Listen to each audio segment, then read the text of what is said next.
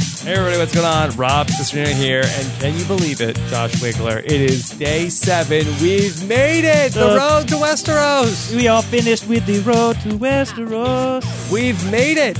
We've made it. We've talked about all of the major storylines in season six of Game of Thrones here on the Road to Westeros podcast. So But- now it's time to talk about the Danny DeVito of storylines left. The crap left over, as they say in Twins. yes, No, it's not crap. I don't mean to be offensive. that's the stuff that didn't fit into Yeah. any of these little boxes. Right, that- right, right. It's catch all time. Catch all time. Catch all time. That's what we're here to do. Quick hits. Your final stop here on the road to Westeros as we get ready for Sunday night's premiere of Game of Thrones season six. Josh Wiggler, very very exciting. Very exciting. You and I have already seen this. Again, we are recording this the day before we go see Yeah. the season six premiere. Did we like it? What's your prediction? I, I we think loved We it. loved it. We loved, Loved it. it. Okay, a little inside baseball. Yeah. Okay, so this is the seventh straight podcast. Uh-huh. That Josh and I have recorded. We've been uh, sitting in this room in my studio. Yeah, not to bust the illusion that we were actually physically walking a road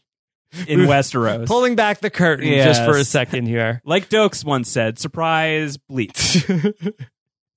so we have done seven podcasts in a row. Yeah. Uh, I I don't know if you could tell as they've become uh, progressively loopier, hmm but I here could we tell. are. here we are. I could tell. And today is that last stop where we're going to talk about a few different places that we haven't touched on yet. We have not touched on a few places. There's a few storylines that are out there in the offing that deserve some conversation. Some of these things will be bigger deals than the other uh, the other stories, and some of them will probably be fairly minor. But let's just let's just get it all done. Let's just make sure that we've covered all of our bases here. Okay. If for some reason you have hesitated in subscribing to this podcast for these last six days, if you're saying, well, I'm going to make you guys earn it.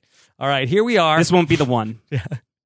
Uh, we said we would do seven straight days of podcasts here for Game of Thrones. Here is the seventh.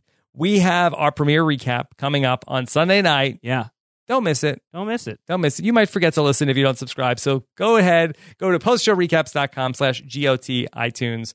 And that's the way to subscribe or search for post show recaps, Game of Thrones in your favorite podcatcher. All right, Josh. So where do you want to begin here in this catch all? Well, there's a lot of places we could possibly begin. I think what would be cool is if we started talking about something that's not quite a new storyline that seems to be on the way for season six, but a re-energized old storyline. Uh, it's like you know, it's it's one of those storylines we didn't really think would make any sort of impact ever again. But it seems like we will be reaping what we sow in season six, and uh, House Greyjoy might be a decent deal. Yeah. Now, this is stuff that is material that is from the books that just was not adapted for Right. season five. No, it has not made its way onto the show yet. There is, you know, as we've said before, the show is past the books for the most part, story wise. There are a few little things in the books that have not hit the show yet at all that seem like they will be on the show this season. The Greyjoys being one of them. The Greyjoys are a big deal in book four, A Feast for Crows, which I believe is the book that you are on currently, Rob. Right. I'm about halfway through that. halfway through that one and some interesting things i guess interesting in quotes because not everyone thinks that they're interesting but it has to be important enough that it's going to be on the show unless like it's just like well we need some screen time to use let's throw the greyjoys back into the mix but the greyjoys in the books are it seems a little bit out of left field but it seems like they are also positioned for some potentially big deal plot points in the story of Game of Thrones and the story of Ice and Fire.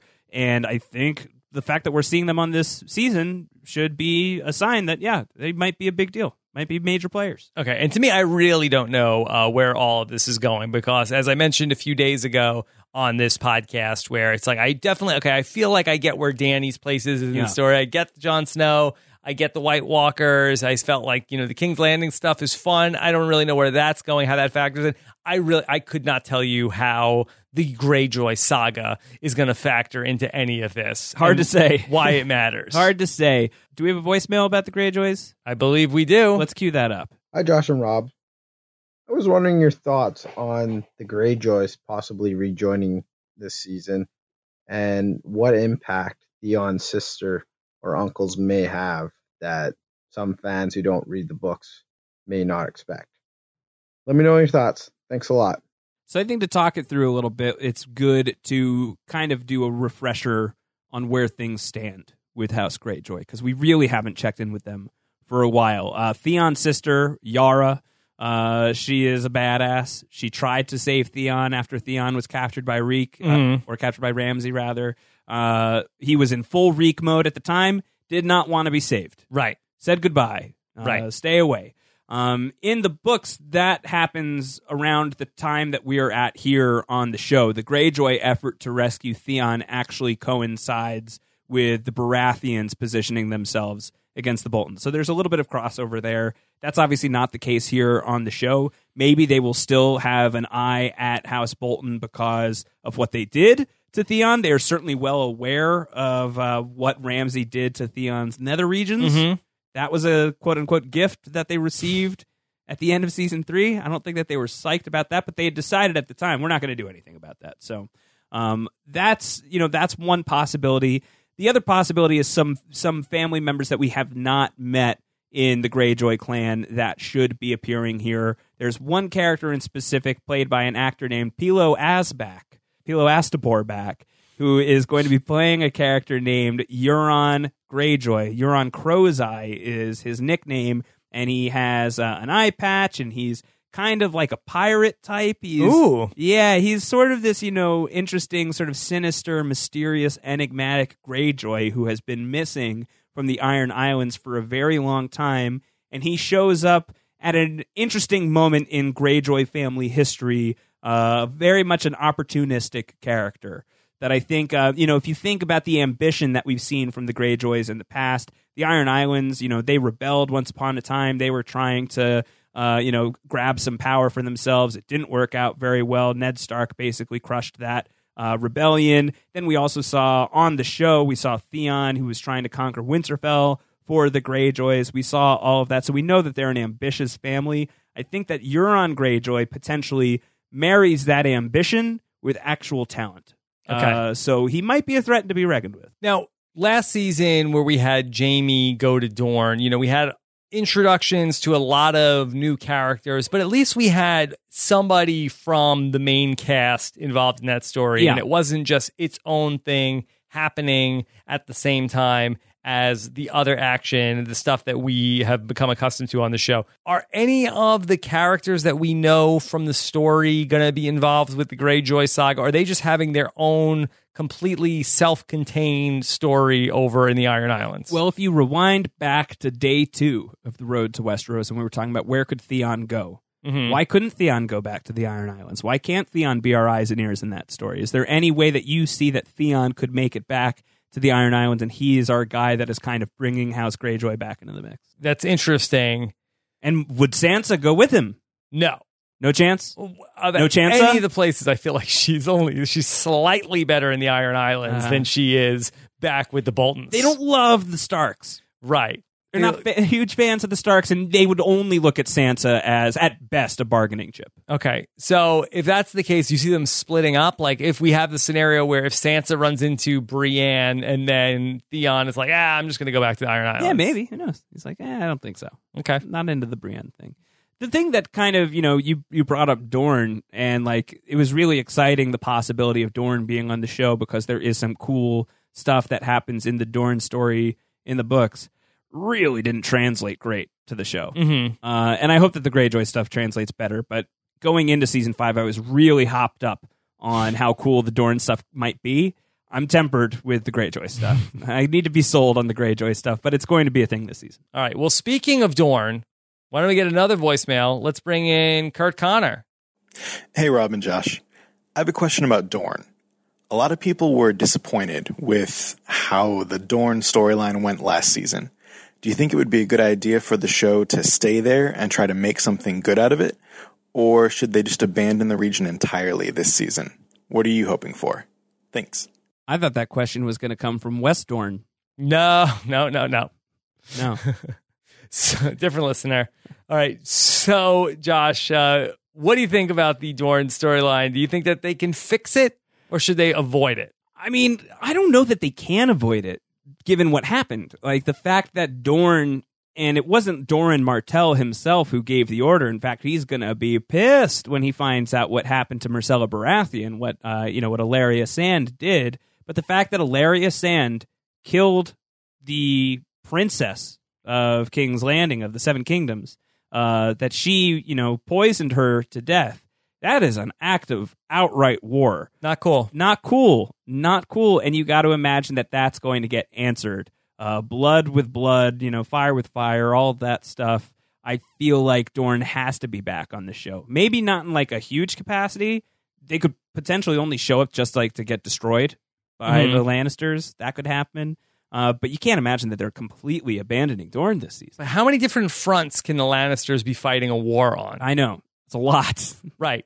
And so, do we need to see anything from the perspective of Dorne? I certainly get why we need to see from the perspective of Cersei and the Lannisters what happened, but do we need to see a lot of what's going on there back in Dorne without any of our principal characters there? I really don't love those characters Mhm. you know, on their own, I really am bu- kind of bored with them. I think the Sand Snakes, they really were a whiff. Uh, I really wanted them to be so much better than they were. And if we are I really. thought you said they were awesome. I know I did, and I was wrong. I was wrong. I was so wrong. Uh, I feel like just to have stories that are completely devoted to them feels like we don't need it. Mhm. We don't need to go there unless it's just set up for them getting, you know, smashed. Um, but I think that some sort of comeuppance, a rickoning, uh, is is due for them for what they did to Marcella. So I think they have to be on the show. But maybe they could get Bran Starked. You know, maybe they could be sidelined for a season. Okay. I don't think they're getting sidelined for a season. Yeah, I think they're I think they're here. I'm, I'm looking on IMDb for uh, season six. I'm seeing a lot of sands. Yeah. Well, you know that IMDb, he can always rely on every single thing it tells you. Yeah. Uh, so you know that's gospel. All right. Speaking of Dorn, I mean, this is a character who stems from Dorn. Bronn. We haven't talked about Bronn at all here. Bronn of the Blackwater. Mm-hmm. Bronn was Bronn was like the bright shining spot of an otherwise really funky Dorn storyline. I'm excited to see Bronn back on the show, but I just have no idea what they're going to do with him this year. Yeah, I don't know what they're going to do with him either. Does he just continue his bromance with Jamie? Yeah, he could continue his bromance with Jamie, or you know, does he catch wind of like his old buddy Tyrion is in Meereen and he's like pulling some strings back there? He's like, oh, let me go see what he's up to. That's a long. it's a long hike. schlep. It's a schlep. Yeah. It's a schlep. Having just done the schlep Yeah. ourselves. Yeah, that's a schlep. Uh, yeah. So that would be a schlep. But it'd be great to have Braun, Jorah, and Dario all in the same spot, like these, you know, three kind of cell sword types of people. He's going to join the quest for yeah, Danny. why not? Yeah, he shows up and Tyrion's like, "Hey, uh, there's some people that you might really get along with, or not, but they're like sort of similar types." Yeah. So we'll see what he has to do and uh, where he factors into which one of Cersei's battles does she want to get involved with. Then also, we haven't spent a lot of time on your favorite Game of Thrones character. My number one, And his boo. yeah, That would be Sam and Gilly. yeah, DJ Sammy Slayer. Uh, they are, you know, I thought Hodor was the DJ. no, yeah, in real life. Oh. yeah. Uh, he's too expensive to get for the Throners, so Mhm. we've settled for DJ Sammy. Yeah, maybe they are off recording an album this year. Yeah. That could be what they're up to. But good on Samwell Tarley. That is a man who knows timing, because he left the wall just a, as you know the the fit was hitting the Shan over there. Yeah. If he's around for that insurrection against Jon Snow, Samwell Tarley is a dead man. Probably. He's not surviving that. He's probably killed before they make the move on John. You know, just in case, like if they, you know, left him alive, could he warn John somehow? He's going to be trouble after John's dead. I feel like he's toast. So very good thing he left the wall. For those who don't recall, him and Gilly they left to go south so that he could go study to become a maester. Maester Tarley is something that might be in the works here. He is traveling south. He is going to go to this place called Old Town, which, as described, is an old town. Old Town. That's weird. yeah, it's an old town. Uh, What did they call it when it was first started? uh, young town. oh, is there a yeah. college there? No, but it is a close cousin of Young Kai. Yeah. Oh, Yeah. Young Kai is a fraternity that you can pledge at Youngtown College. Yeah. The Citadel is uh, is the place where you learn stuff. The Citadel is this, you know, really large structure, a citadel, if you will. Uh, it is really complicated. It would be really cool to see visually on the show. I hope that we get to see it this season since Sam is going to be training there. But this is where maesters learn how to do their maester thing. Mhm. Um, so Sam is going there. He's going to be off the chain. He might be off the chain. I believe that's also the name of his upcoming record. Yeah. DJ Slammy Slayer off the chain. Uh, so he is going to go to Old Town and learn all of that So that's what we're doing with Sam. He's going to school. he's going to school, but what's interesting is his school is very close by to his father's place. Yeah. So it's like if you went to Hofstra. Right, because I'm a Long Islander. Yes. Yeah, it'd be like if I went to Hofstra or like Stony Brook, and I would still like see my family a lot. Yeah. But your family told you, get the hell off Long yeah, Island. get out of Long Island. Don't and- come back. and go to Syracuse. Go join the army. go Yeah. to Syracuse and freeze your butt off and never come back. Oh, flashbacks. Um, but yeah, so he's going to he's going to Old Town. He's going to train at the Citadel, and his father Randall Tarley, who we have not seen on the show, and I'm blanking on the name of the actor who's playing him. But James Faulkner James Faulkner. Okay, well there you go from IMDb. So I don't know if we can. okay, we believe don't it. know if we can trust it. We don't know if we can trust it. James Faulkner uh, playing Randall Tarley, who we haven't seen on the show, but we've heard about Randall. What do you remember about Randall? Uh, he was a real douche, Yes. and, and uh, that he, I believe, he has two sons. Uh, Sam, I believe, is the oldest, Yeah. and he really wanted Sam to take over. The you know the Tarleys are part of the uh, Tyrell stronghold Yeah. down in uh, the Reach, Mm. and uh, they're you know a big deal down there, and he's like a big like a uh, battle hardened guy, Right. And he really wanted A man's Sam- man. right? Really wanted Sam to sort of uh, step into the family business. Uh, but Sam, as we all know, very craven. Uh, and then he had a younger brother. And then when the younger brother is like a chip off the old block. Right. So then it really turned into where, you know, that uh, Mr. Tarley, Randy Tarley, Mm-hmm. uh, that he did not care for uh, Sam anymore. He felt like, all right, I have an heir. So what do I need with this guy? Yeah, we tried to get Randy Tarley on the podcast, uh, but when we called, he just hung up. Yeah. Yeah, he was very, very abrupt with us. Yeah. He Um, said, uh, what the Faulkner? Stop calling me. yeah, WTF. Uh, so he he is a he is a piece of work, and you know he did like he had this moment with Sam where he's like, "Go to the wall, or I will kill you." Not really a great thing to say to your child. Right. So this is the type of person that we're dealing with, and Sam was a type of person who, in that moment, was like, "All right, I guess I'm going to the wall because he wants to live and he's afraid of his father." But the Sam we know now, the Sam who has been through an assault on the wall, the Sam who has killed a White Walker, the Sam who became Sam the Slayer, how is he going to measure up against dear old dad? Well, you know that he's got a lot of things going on. And, you know, it's sort of like the weird thing about all of our relationships where, you know, dad was a total douche to Sam. Mm, and then yeah. Sam comes back and, and if he's like, hey, look at this guy. Uh, he's a tough guy. Uh-huh. He's got a girlfriend. I did that. Uh-huh. That was all me. I, I sent him away. yeah, he's So- proud papa. Yeah, but I feel like he's still going to be like, "Hey, you get out of here. You, you know, you don't have any claim to any of our lands. We got rid of you a long time ago." Right. So I feel like he'll still be uh, generally pretty uh, not loving Sam. I think it's going to be interesting to see how that plays out. I hope it's going to be interesting. I hope that that story bears fruit. I think that the Citadel um, is a place that's mostly unknown on the show in terms of what it could possibly mean for the show, but there are some there's some stuff out there. There's some theories on how Old Town fits into the bigger picture, and the fact that it's going to be on the show suggests that some of that stuff might be really cool. So don't be if the Sam story goes slow. Hold out some optimism. I think that it could be building to a cool spot. All right. One more thing. Yes. White Walkers. Right. Uh, we haven't really talked about them in terms of a story, the White Walker story. We have started to see more and more of them since season four. At the end of Oathkeeper, we see one of Crasser's kids get turned into a white by the Night's King. In season five, in Hard Home, we see that huge, huge attack at Hard Home led by the White Walkers. We see the Night's King again. How much do you think the White Walkers are going to have a story this season? And how much do you think that the Night's King is going to be an active character in things as opposed to just sort of this really terrifying looking threat?